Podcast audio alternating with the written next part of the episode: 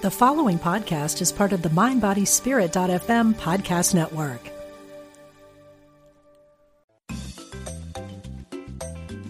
You're listening to Unity Online Radio, the voice of an awakening world.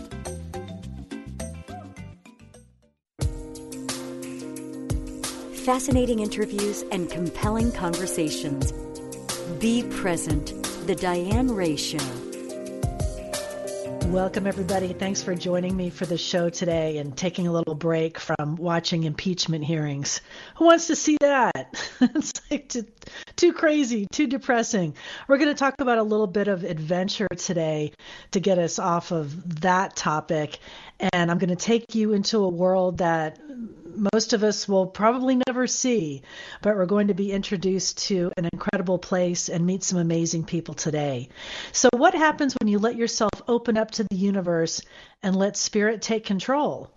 Well, I just finished this amazing book called A Story of Karma that illustrates what kind of magic can happen in your life if you let things unfold. And it's something that I try to work on myself. I have a quote on my desk that I look at all the time by Lao Tzu, and it says, Do you have the patience to wait until your mud settles and the water is clear? Can you remain unmoving until the right action arises by itself? Not the easiest thing to do. Well, my guest today lived by this ideal, and he writes about his experiences in his book, A Story of Karma Finding Love and Truth in the Lost Valley of the Himalaya. And Michael Schauch joins me today. This is a deeply personal travel memoir that he's written. It combines adventure, family creations, and spiritual encounters in two very different worlds a Himalayan village and Vancouver, Canada, and how he just kind of let things unfold as they're supposed to unfold. So, Michael joins me today. Welcome to the show. Thank you very much, Dan. Thank you for having me on your show. Well, I'm glad we can talk about this book because I really loved it. Now, do you like Michael or Mike? Uh, you can go with Mike. Mike is uh, is fine. Either one? Okay. I'll, I'll, call you Mike. So, Mike, I just finished the book and I really love this. And I think I think I said in, in a social media post that this book will appeal to fans of stories like Into the Wild and Into Thin Air, you know, as well as people who love stories about love and, and connection and transformation. So it was really an interesting mix of of those kind of uh, of genres, I guess, of those kind of categories. And mm. particularly, it really struck me because I'm someone who's fascinated by adventurers and particularly Mount Everest.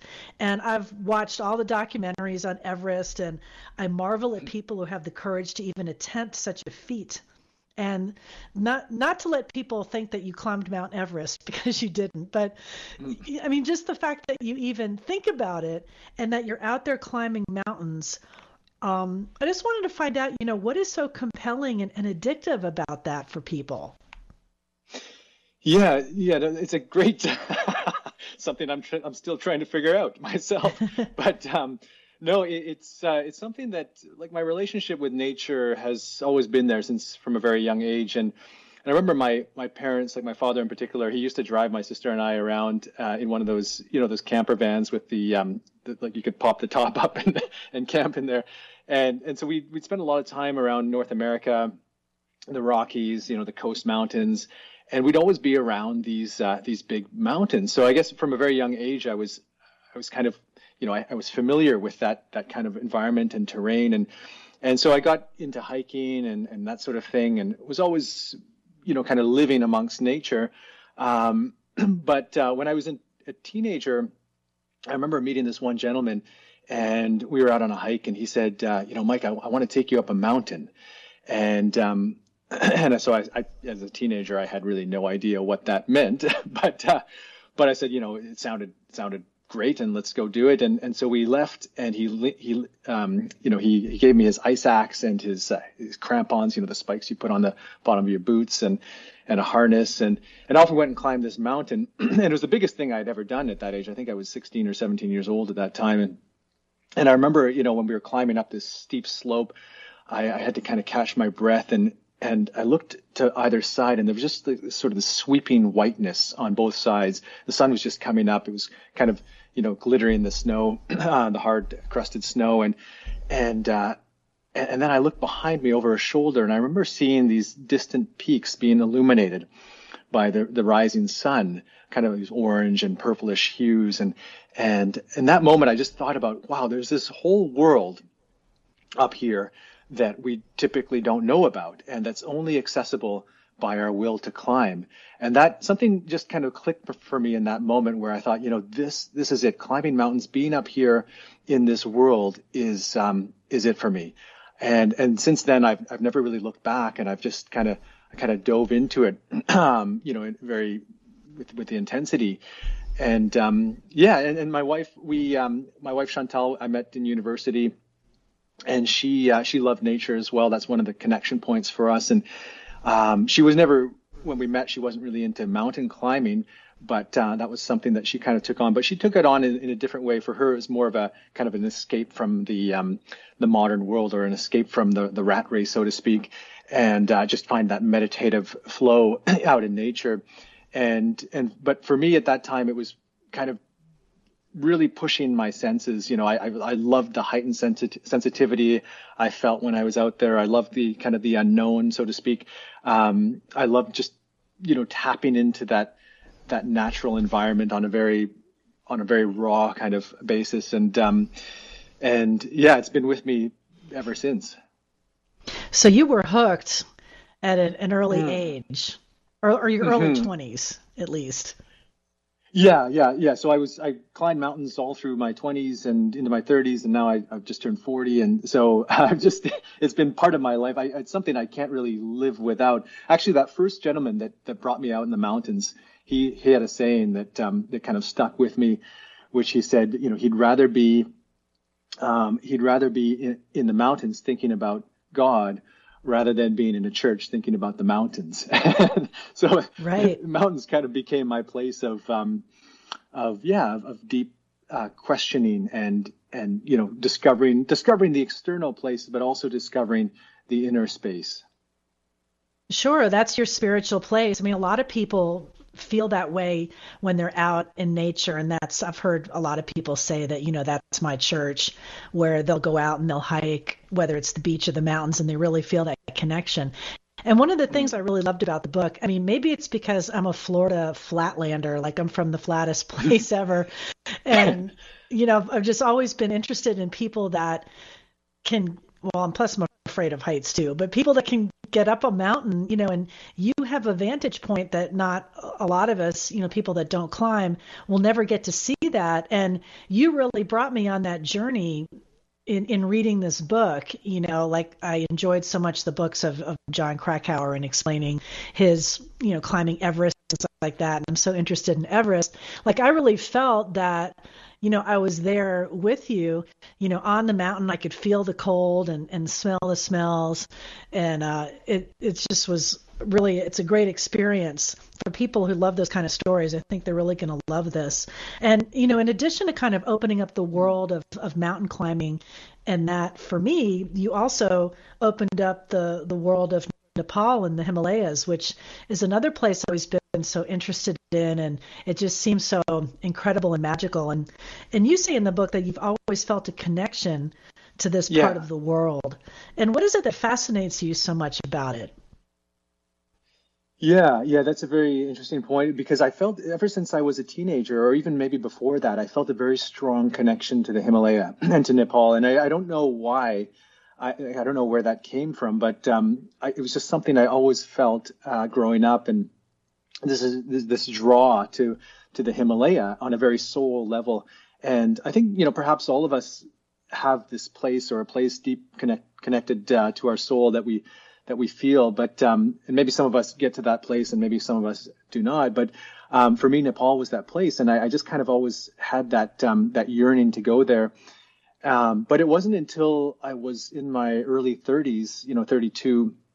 This was back in 2012, 2011, 2012, when I first got the chance to go there because, you know, when I was growing up, I didn't necessarily have the, the money and the t- wasn't able to take that big chunk of time off because I was working on my career and that sort of thing. So, um, yeah, so it wasn't until I was in my early 30s before I finally got there. And, and, you know, you mentioned Mount Everest. It's kind of interesting because I had this dream at one time of climbing Mount Everest and, um, and I thought maybe that's what I would do when I go to Nepal. And Um, but I was I wasn't really certain on what I wanted to do, and that was part of the reason why Nepal kind of kept get, falling back on this back burner because you know even though I was drawn to a mountain like like Everest, um, I started questioning, you know, why is it that I want to go there? And and you know, you mentioned Jon Krakauer's book and the 1996 Everest disasters when all those people died, and um, and it Everest be kind of turning into this um, a bit of a tourist in a way a tourist attraction where people who perhaps shouldn't be on that kind of terrain are flocking to the mountain now and and and they maybe they don't have the skill level or, but you know they're there anyways and they're there to climb it just for the sake of standing on on the highest mountain in the world. And and um, and so that kind of somewhat bothered me. Um, you know the idea that we would treat a mountain as this as this thing that we could shine our ego from so to speak. And i'm not saying that everyone's going there for that but but a lot of people I think are. And and you know, for example, I think if Everest wasn't the highest mountain in the world, I don't think we'd have hundreds of people wanting to climb it every year. So um, so I kind of moved away from that. And, and one of the things that I discovered about Nepal was that you know it was important for me to go somewhere that was that was off the beaten path, that was kind of out there, not really known about. Part of what I like about climbing mountains is not going up the route that everybody else is going up, but trying to figure out you know, for me, the climb maybe starts at home. You know, looking at the contour maps, trying to figure out the right route, trying to figure out the right way. You know, how technical is it? What kind of equipment am I going to need? All of those things are part of the climb for me, rather than just kind of following a beaten path up to the up to some sort of summit, right? So, so when I thought about Nepal, I thought about well, I really want to go somewhere that's that that's not really as known and and and maybe call it over romantic or romanticized i don't know but that was kind of the feeling i had. And and so one day we sat down with this um, this friend and he had been trekking throughout nepal for 20 years and and he had gone through into some of the most obscure places that had people hadn't even heard about as much. So uh, when we sat down he talked to us about this this place he called it the lost valley of Nar Phu and um, and this was back in 2011. And this Lost Valley had just been opened up a few years before that. Before that, it had been closed off to the outside world for generations. Um, nobody from the outside was allowed to go in there. And um, and so he started showing me these pictures, and I thought, in, a, in in that instant, I thought this is the place. This is the place that I'm meant to go to and um, and Chantal was with me. My, my, wife Chantal was with me at that time. We were looking at these pictures together, and it was kind of something like we didn't even have to talk about it. We just thought, you know, wow, this this is this is going to happen. Um, so we talked to our friend, and he kind of expressed that, you know, now that the valley had been opened up. Um, that it was going to be experiencing some unprecedented change um, because more people coming into the valley now, and also villagers leaving the valley going into you know more populated places like Kathmandu and and and kind of bringing information back. So we thought, okay, well, why don't we put together a little team of artists, uh, a photographer, a musician, a nature artist, and, uh, and and we'll just kind of learn and observe from the people there and and kind of capture a moment in time.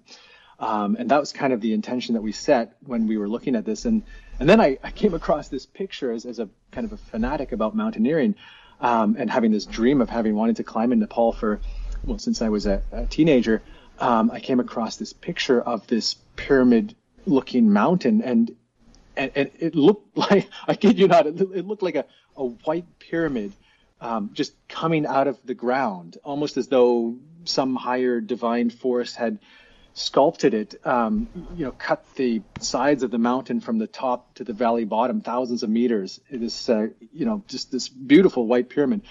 And uh, I thought, wow, this is the mountain of my dreams. And uh, and, and Chantal kind of saw saw it in my eyes in that moment. She's like, "Okay, Mike, you know, yeah, you found your mountain. Um, this is, uh, you know, let's go to Nepal and, and let's climb that mountain." Not that Chantal wanted to climb it, but she knew that I, I, I that was kind of up the front at the front of my mind, and uh, and was occupying, um, you know, every thought that I had at that point. And that's really where the story takes off. I mean, I love how where you describe um, having the meeting with this guy Mick, who shows you the pictures of the Pyramid Mountain and the Lost Valley of Nar Phu, and I can just I can just see the scene, you know, like it's a movie, and you're like, okay, this is where I'm going to go, you know. And I thought, wow, this sounds amazing. What's going to happen?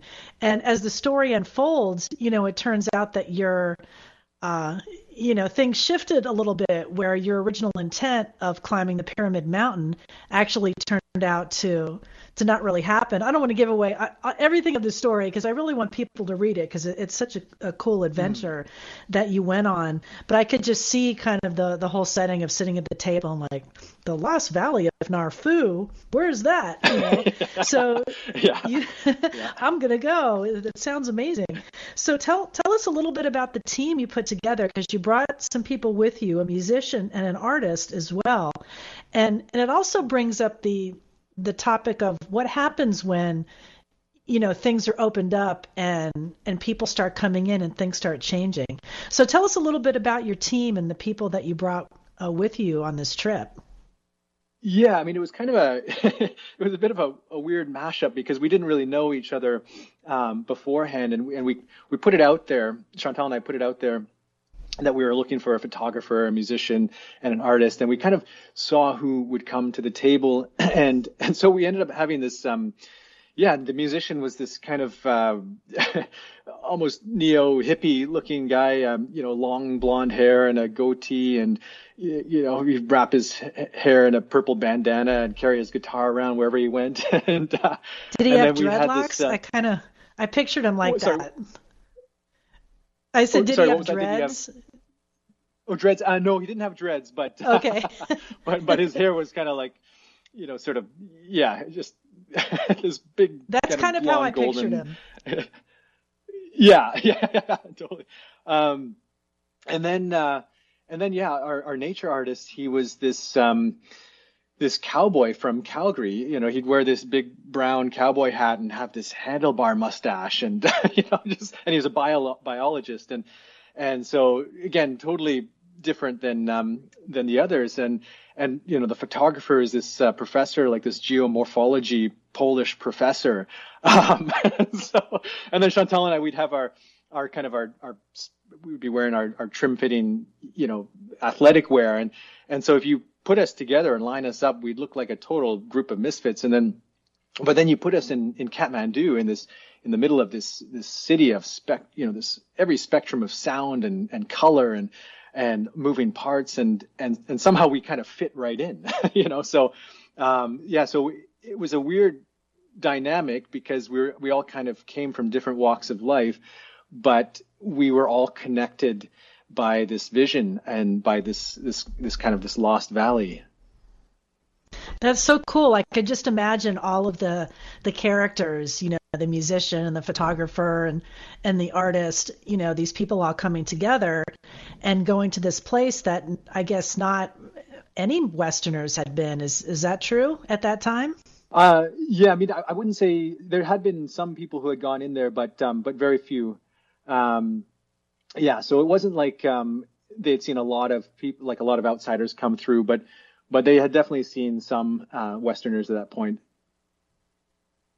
Right, right, but just not many. And again, you know, I just want to impress on people, you know, when you're reading it, you really get such an amazing feeling of place, you know, smelling the smells and imagining, you know, the the weather and the air and all of that. And I mean, just describe the place for us, because it seems to be like it was forgotten by time in, in a sense. I mean, there at, at the time this may have changed, and I want to find out what it's like today. But at the time that you first went, you know, no phones, no running water, no mm. electricity. I mean, mm-hmm. I would have been a little worried. Like, what what happens if something happens? Like, someone runs down the mountain to get help, or Right, right. I mean, you're yeah, you're you're out there for sure. It took a week. It took um, almost a week for us to get into the valley, a week of trekking, and then when we branched off, we had to start on this. Anyone who's been to Nepal will will have heard of the Annapurna circuit, which is one of the most, you know, high traffic trekking routes um, in Nepal. So we had to start on that. But about a third of the way up, we kind of branched off this narrow keyhole gap, and you would miss the gap had you not been looking. It, it, it's almost like um, I don't know, maybe a hundred yards wide or something, but um, but you'd, you'd walk right past it if you weren't looking for it, and um, and so that's where we branched off into this Lost Valley, and we kind of spent about I think it was about seven or eight hours. Uh, it took us to get up to this little plateau uh, where the first little settlement was, and I remember we got to that settlement, and it was like we I just looked at the team, all of our team members, of we kind of looked at each other, thinking like, where did we just walk into? It felt like we had walked back in time, like we were time travelers, and we had just stumbled back into, you know, into the 17th century or something, where you had these these little stone houses and the people, you know, what they were wearing and how they were how they were living, and everything was, you know, just authentically connected to the, the way that they had been living for the last 800 years um, at that time. And so things, you're right, like things have changed. We went back in 2017 and there, now that it had been opened up, that prediction that Mick made back in 2011 came true in terms of the changes that were happening. But, but at that time, yeah, no, uh, no running water, no electricity, no toilets even. Um, you know, uh, the, very like it's a very hard life for these people. The people are actually semi-nomadic. They move with the seasons, and the elevation of these settlements, um, the the two main settlements of Nar and Phu, uh, they're at 14,000 feet in elevation above sea level. So very hard to grow anything up there. Um, you know they're dealing with things like avalanches and landslides and and part of the year during the winter parts of the these high passes get cut off so they can't even travel you know to particular places it's just too dangerous and and um, you know they're they're raising yaks and and the the, the farm animals that they have up there uh, just yeah the whole scene was like um, was like something out of a different world you know just we, we I guess maybe we should have been expecting it but being there and experiencing that was unlike anything I'd ever experienced before. Yeah it just sounds absolutely incredible for a place you know to, that the fact that you were able to experience that and see it when uh, it's changed i'm sure so much or a lot since that first time i mean and those people you said have been living that way for for centuries right mm-hmm. yeah exactly yeah the way that they were dressed with their you know they they make all their own clothes out of out of their wool and and uh, their houses are typically these little stone houses with a with a dung fueled stove in the middle of the room, and and that's where all the activity would happen.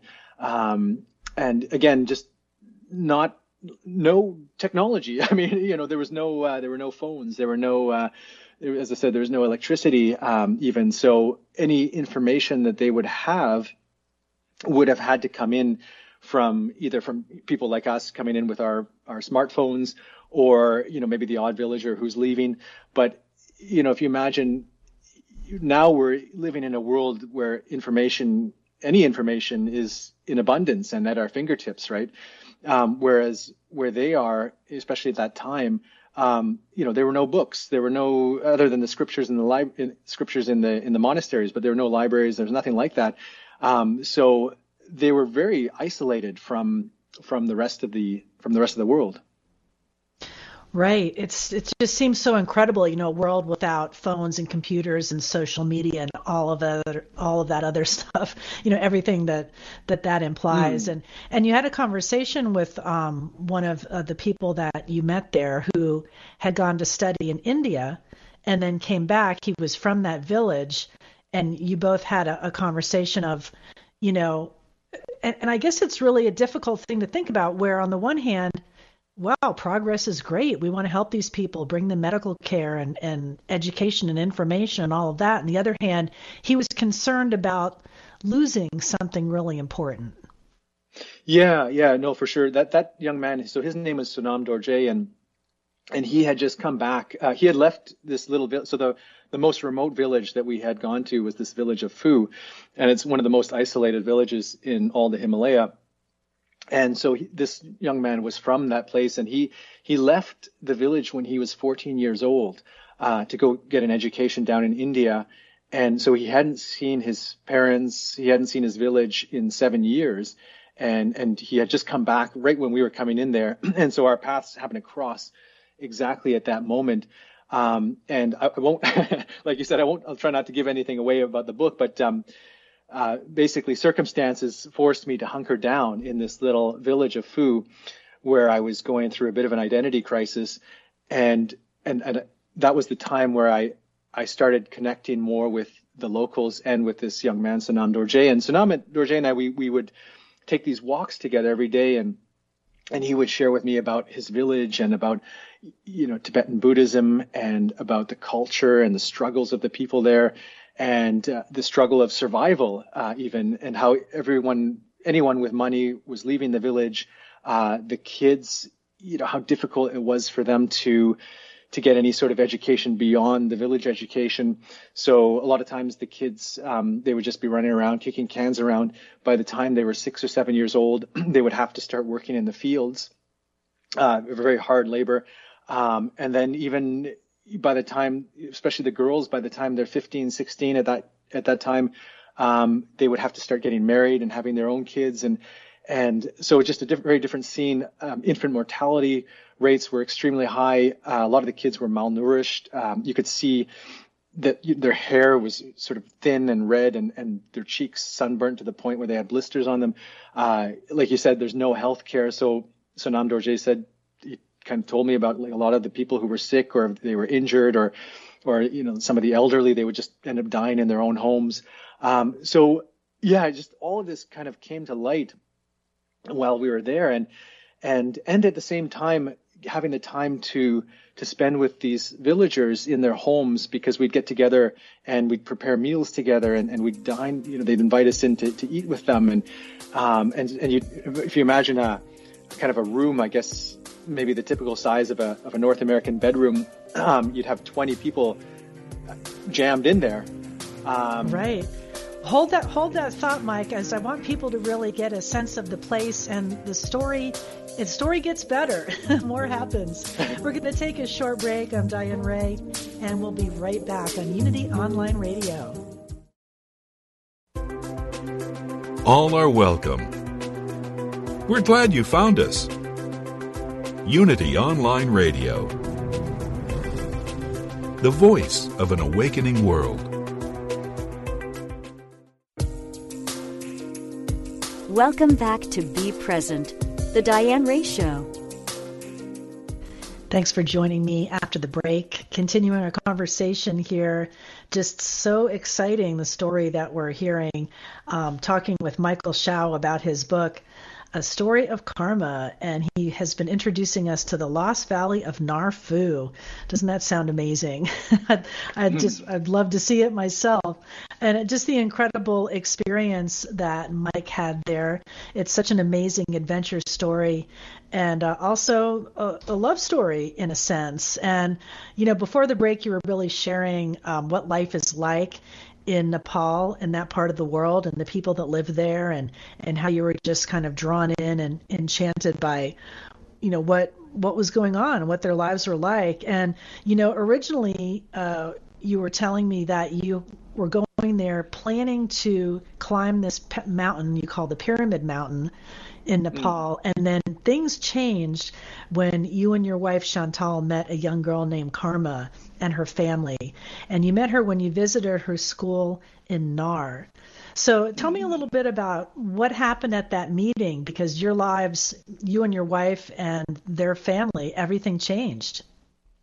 Yeah, yeah. So what happened? Because I was meant to climb this mountain, and, and that again, without giving too much away in the book, this is um, again back in 2012 um, it kind of forced me to deal with all of these questions uh, in the village over multiple days and uh, questions like you know why am i here in the himalaya and what am i here to do and and why has this dream that i've had since i was a teenager why is that getting shut down and and as I mentioned, I was having these conversations with that young man, Sonam Dorje, and, and kind of learned about the challenges of, of the children there and, and how difficult it was to get education beyond their village and, and, and so forth. Um, and so we decided to go to this other little village called Nar. Uh, and Nar, you know, it was a village. There's two main villages in this whole valley, and and Phu was one of them. Nar is the other. And I would not have gone to Nar had I climbed the mountain, but there were all these kind of there was like these sequences of events that were unfolding, and um, and even though any everything inside of me wanted to move forward to the mountain, everything outside of me was like kind of guiding me in this different direction, almost like doorways opening. And so I, I kind of chose to trust in that, and it brought us to that little village and the little school in the village. Um, when I when I found out that there was a school there, I thought we should go check this out because I thought maybe there's some hope for these kids in Naride. In, in the village of Phu, there there was no school there, um, and the kids, you know, they didn't have access to that. So I thought, well, maybe there's something here. So we get to the school, and um, and there's this little seven-year-old girl uh, teaching English numbers to this group of kids from about seven to, uh, sorry, from about three to seven years old, and um, and the kids, you know, wearing raggedy clothes and and sunburnt cheeks and kind of snot dripping down their upper lips, and you know, very like, mountain kids. Uh, they had pulled their their benches out into the into the courtyard because in the classrooms it was too dark and cold, so they wanted to be in the light and warmth of the sun. And so there they were, and this little girl teaching English numbers at the head of the class, and and something, you know, we had seen hundreds of kids up until that point, but something about this little girl kind of was markedly different. I felt this strange, almost karmic connection to her in, in this in, in, this weird way, and and um, and so yeah, you know, I, I can't quite explain it, but uh, it was almost like like a like a familial like a familial uh, connection. Like there was this familiarity um, about her. So so we were there, and she was so confidently teaching these numbers, and um, we found the teacher who was the, you know who was meant to be teaching, but he wasn't, and he was kind of looming at the back, and he had told us how he was sent there from. I mean, his village was in a totally different part of Nepal. He was about two weeks away from his family and his people, and so he felt like he had been banished to the end of the earth. Um, and so the kids, they kind of caught sight though of this guitar that was slung over uh, our musician's shoulder and they'd never seen a guitar before, uh, let alone heard one. And so, uh, so they kind of were really interested to, to you know, for, to, to, have him play some music for them. And and so, so Michael, you know, he's a bit of an entertainer, and he went up there and started teaching them this this jazzed up rendition of Twinkle Twinkle Little Star. Uh, the kids got right into it right away. They started singing and dancing, and and you know, it wasn't just the regular Twinkle Twinkle Little Star. He had all these melodic twists and everything, but they they caught on right away and and I guess that kind of motivated the teacher, and the teacher brought out this this drum, and he wanted the kids to dance in front of us one at a time. And he started with this little girl who had been teaching these numbers so confidently. He uh, he told her to dance in front of us, um, and and she kind of she just kind of froze, uh, almost like she was petrified and and and almost internally crying. Um, and Chantal, she couldn't take it. She, Chantal actually marched right up there uh, started doing her best impression of this um, this Nepali this Nepali dance, uh, waving her arms, and and the little girl like she forgot about everyone looking at her, and she forgot about everything other than Chantal. And the two of them, they're kind of their eyes locked, and they were just sort of dancing in their own little bubble. Um, the little girl trying to improvise or copy Chantal's improvised moves, and and Chantal was saying to her, you know, no, you teach me, and and they were almost like two little spirits, kind of um, yeah, dancing in front of these 7,000 meter peaks. It was just an absolute beautiful scene. And, and that's kind of when I started thinking about, you know, maybe, maybe the reason, maybe there's some sort of deeper reason why I'm here beyond, beyond, um, this pyramid mountain. Right. It was such a beautiful scene that that you described and how it unfolds in the book. And just I was able to see that I think is really the theme of you know, letting yourself be open to an experience that you're you're not quite sure what's going to happen, and being being open to that, you know, being open to you know a greater force or the universe or whatever you want to describe it as you know maybe something else is in charge here you know maybe moving the pieces mm. around and, and this is where i'm supposed to be and that theme kind of intertwines throughout the whole book because you know you go through well there's more. I don't know how much i should reveal because you know again i want people to read the story but you know where you're up against a lot of obstacles and you kind of have to let the universe work things out or the right people come in your path. And and I, I was going to ask you do you really believe that and i've heard this from other you know different spiritual teachers that you know if you're on the right path the right people will come to you the right doors will open circumstances will kind of conspire and move in your favor. And i really saw that in your story. Mm-hmm. yeah i think that's absolutely right. I think there, there's a natural flow to the environment around us, and everything is kind of. I mean, if you think about nature itself, nature doesn't just grow randomly, right? It's, it has a whole system, it has a whole structure to it. It kind of, you know, it all is interconnected in a very complex way. And I think that's um, that works much in the same way as everything around us. And so I think life unfolds with this kind of rhythm or or this sort of flow of this energetic flow around us. And and we may have ideas. I mean, everyone has ideas of what they would like in their life or what they feel like their life should look like. Um, but I think there's there's this high, I don't want to say higher force or deeper force that's also guiding things around. And and, and when we work against that force, it's almost like trying to, I guess, paddle a canoe against the current or something.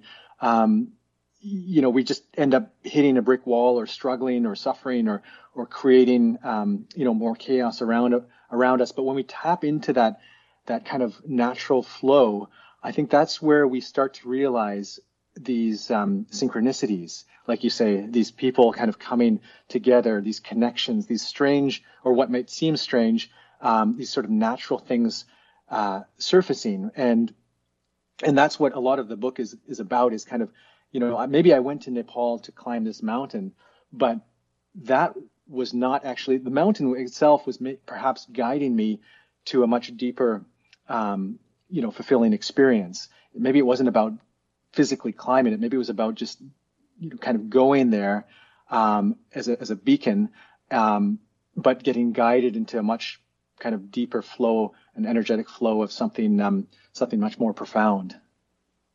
Right. I mean, that's what I got out of the story was you were open to this incredible experience happening and meeting this beautiful girl and, and her family who became and have become like a, a, second family to you and just the love that you immediately felt.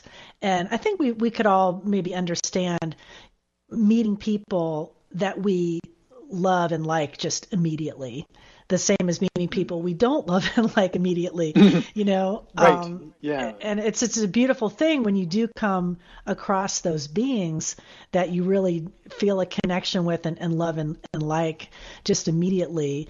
And not to get like I have to be a little woo woo, but you know, would you because this was brought up a, a, couple of times in the book of, of past life experience and other other characters in the book that you might have had that connection to. I mean, what do you what do you feel about that? Do you think that kind of thing might be possible? Yeah, I, I feel like um, I mean we are all energy on some level, and so I think it's natural to think about how that energy gets transferred across lifetimes. Um, who knows in what ways, but there's definitely anyone who will read the book will pick up on that, like you say, and there's definitely some very strong karmic threads that I have felt through this whole experience, threads that have connected me to the people there, um, to Karma, the little girl, her name is Karma, um, to her, her, sister Pemba and their family, and um, and and not only their family, but the, some of the Tibetan monks and, and some of the higher ranking Tibetan lamas who I've been able to meet over the years, and uh, very strange synchronicities coming together in a way that I can only explain these connections as sort of past life, uh, you know, threads that were created multiple lifetimes ago. Um, that's the only way I can kind of make sense of it in a way that um, that it makes sense. Right. And you weren't, were, was that ever taught to you uh, as a, a, young man? Like, I don't know if your, did your family ever talk about stuff like that? Because mine, mine certainly didn't. they would yeah, never, no, I, I mean, talk we, about no, reincarnation, you know.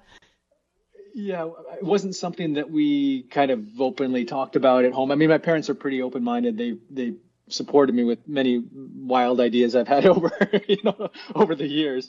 Um, and uh, you know, I mean, my mom will. She's had some stories of her own that kind of fall into that into that world, um, but it wasn't something that like I went looking for or that I I kind of knew was was there. It uh, it didn't make sense to me at the time when we were there in 2012. And as we kept going back to Nepal and developing our relationship with Karma and Pemba and their family, and um, you know the different people I would meet and different responses I had from from people over there, it just kept reaffirming that there was some something much deeper at work here. Um, you know, some sort of much deeper history at work. Right, and you had to kind of take your what is it like the right brain or you know the one that's that's being logical and just say okay i'm you know i'm going to go with my heart and you and your did and you made some you know incredible decisions in you know getting involved with with karma's family and having or helping karma and her little sister pemba get an education. And that's a big part of like the second half of the book.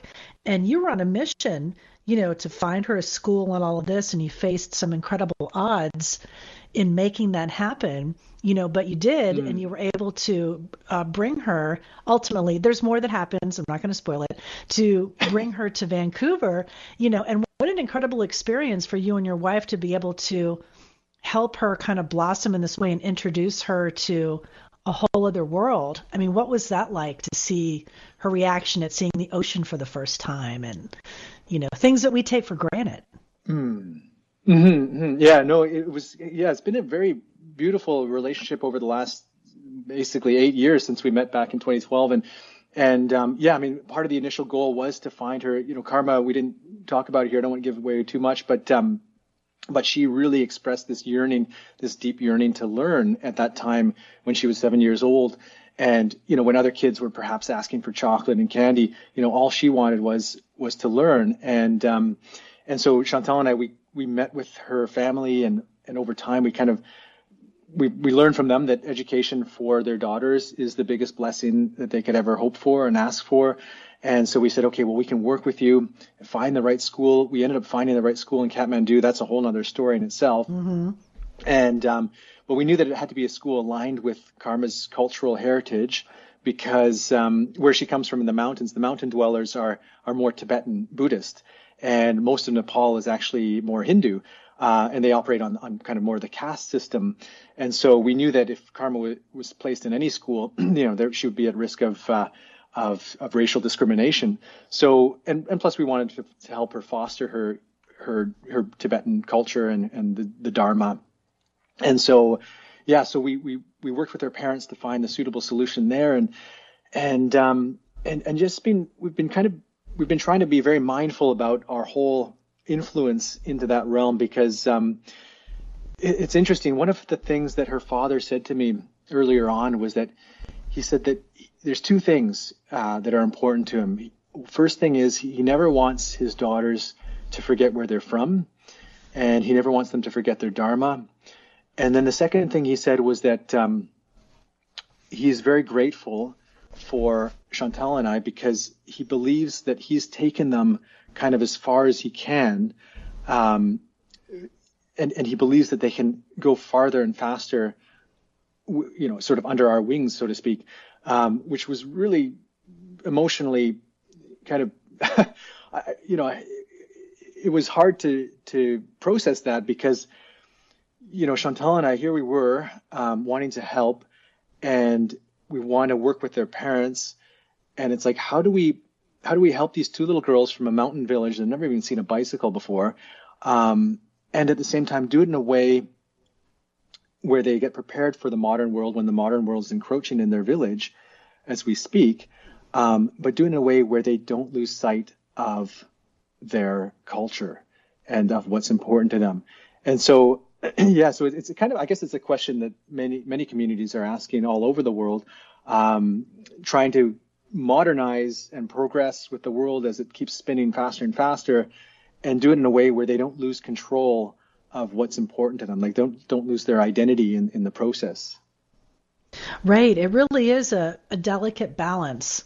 I would imagine. And I just thought, as I was reading the story about what an incredible uh, you know, act of love that her parents, you know, for them to make that sacrifice of, you know, they didn't know what would happen or, you know, how long they would they would be gone or, you know, I mean, it just it, it seems so amazing, you know, the trust that they had in you and mm. you and your wife, you know, definitely didn't take that lightly that they were, you know, placing their, you know, beloved children, their daughters, because they wanted the best for them, and that that was just so heartbreaking. Yeah, yeah, you raise a very interesting point because um, one of the things now, so the, the girls, they did, to your point, they did come to Canada. We went back, we took them back to their village in 2017 um, to kind of talk about the plans for the, you know, what, what, what would their parents like for them in their future? And we, you know, this topic of cultural exchanges um, came up because you know, if I go back to 2012, one of the intentions or the main intention was I just want Karma and her little sister Pemba to have choice, right? If they want to be in the village, that's great or that's fine, but it should be on their own terms. So I'd like them to experience, you know, what is Kathmandu like? What is life like there? What is um, what is it like in other parts of the world? You know, how is the world different? And so when we went back in 2017, we had this conversation about, you know, what would be the possibility of the girls to come here to North America um, on a cultural education exchange, and her parents really wanted that. Just again, it opens up their. They said it allow it'll allow them to dream bigger, right? So it was it took a small miracle, that I will say, to to make that happen. Um, but eventually, we were able to get the girls to come visit, and they were staying, living with us. Chantal and I almost became parents, you know, overnight. And um, but it was mo- the most beautiful experience. I mean, seeing Karma and Pemba, you know, the the way that they interact, the way that their eyes open to this part of the world, and as you said, like the way the first time they saw the ocean, I'll never forget that, and just the way that they could kind of perceive this part of the world with the lenses of um, of having been in Kathmandu and, and coming from their village, of course, and and um, and so we had yeah just an amazing experience here. I mean, even things like um, as simple as as as being part of the household right? They grew up in a way where chores weren't really a thing. they they were part of contributing to the whole house. So when they were here, they kind of brought that same mindset where they didn't know how to use they had never seen electronic gadgets like washers and dryers and that sort of thing but as soon as they learned how to use those things they were in there doing their own clothes they were helping us out in the garden they were you know helping us cook they were it was just a natural process for them so um, yeah so that was very fascinating to uh, to see as well how amazing just to be able to watch them grow and, and blossom and bring all of these experiences you know back with them. I mean do you feel that the the people a lot of the people that leave are the ones that go to try to make their fortune?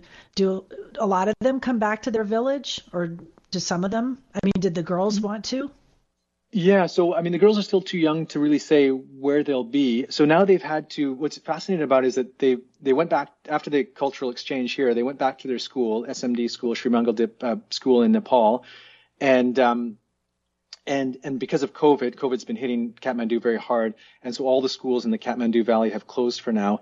So the girls have now gone back to their village and where they're where they're staying. Um, and it's funny because now in the process or in the meantime they've had internet um, be installed and, and, a, and, a, phone tower, and so we can talk with them. You know, every few days we we speak with them. Um, and so SMD, the school in, in, Kathmandu, has been able to run online uh, classes as well, because all the kids are back in their villages. So so they've been able to to benefit from that. Um, but uh, Pemba's teacher, for example, he sent me this one assignment. He was so taken by it, he was so impressed by it, and he sent it to me. And the assignment was, "What did I learn or what I learned during lockdown. And Pemba, you know, she was 11 or 12 years old when she wrote this. Um, she said, What I learned during lockdown was how village life is and how much my parents love me. Because she said, when she said everyone thinks we're from the Himalaya, but we actually left the mountains to go to that boarding school in Kathmandu when they were so young. So when she's now back in the village, she said she's now learned how to take care of her siblings and how hard it is to survive up there and how to take care of the animals. And um, and how hard her parents she's seen now how hard her parents work. And she said that she's realized now how much her parents love her because her parents don't want her to have the same life like them.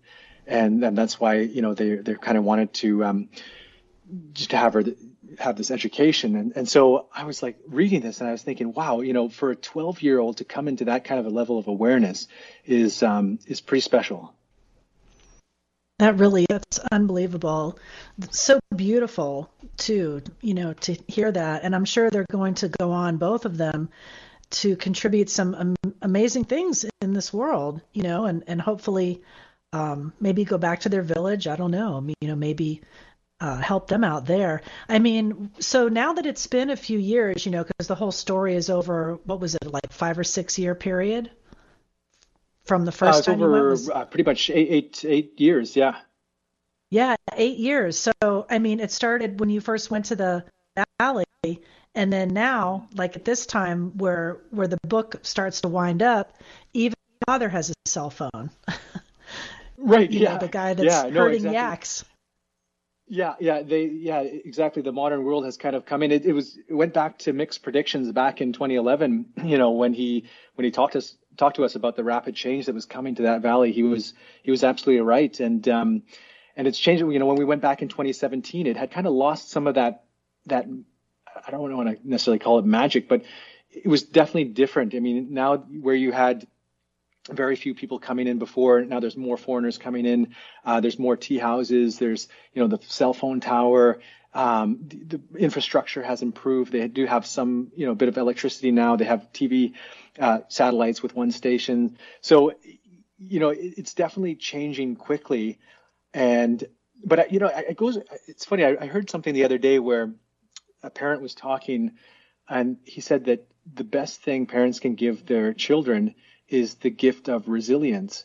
And it kind of got me thinking about Karma and Pemba and how blessed I feel for them because being able to see the world through different lenses like that and, and start asking questions at a young age, you know, why is the world the way it is in, in the village and, and in Kathmandu and in North America and, and start to kind of contrast those lenses.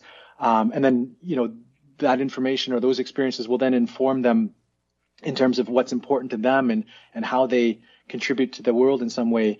So I, I, just yeah, I feel very blessed for the experiences that they're getting at these very young ages. Well, I'm really I'm blessed that I was able to grab a hold of this book and get you on the show to share your story. It's been so great to talk with you. And we just have a minute or so left, but I mean, I could see the movie of this. You know, I've already got I've got some casting in mind. You know, maybe we could talk about that. you know, I could yeah. who could be the character of you and your wife, and um, and of the girls and the family. It's just such a, a beautiful story. And what are your plans now? Do you have more mountains to climb, and what what are you going to be doing now? Yeah, I mean, I, am always kind of out there in the mountains, and for me, it's not necessarily about getting to the summit anymore, but it's just being out there in the mountains and in the nature and, and having that connection. Um, I don't really have any sort of big mountain objectives objectives per se, but the biggest thing for me is to be able to get back um, either to Nepal or have the girls come back here, uh, just to be able to see them again, and uh, because you know we miss them hugely, and uh, right. even though we're talking with them over the Skype and that sort of thing but um, yeah, I'd love to be able to see them again and uh, and be with them again. Well, it's such an amazing story, and I wish you and your family and Karma and Pemba and and everyone all of the best. And I really hope people pick this up. I think it's a beautiful story that really deserves to be heard. A story of karma, finding love and truth in the lost valley of the Himalaya. Mike Schauch. And thank you so much for joining me today and sharing your story. Thank you very much, Dan. Yeah, really, really enjoyed being on the show.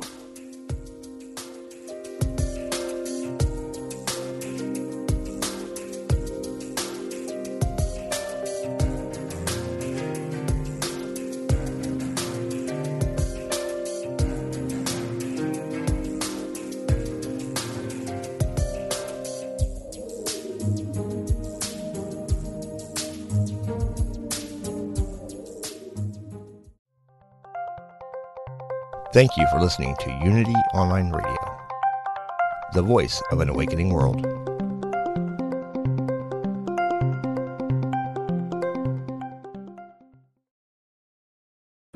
Hi, I'm Jane Asher, and I believe, and from what I've been shown, that when our loved ones die, they don't really leave.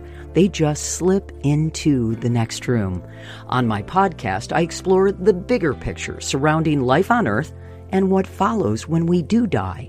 I speak with authors, friends, transition specialists, and other experts about every facet of death, dying, grief, hospice care, cultural traditions, and also our beliefs about that final journey and what we may end up facing. Please join me on the next room on the mindbodyspirit.fm podcast network or wherever you get your podcast.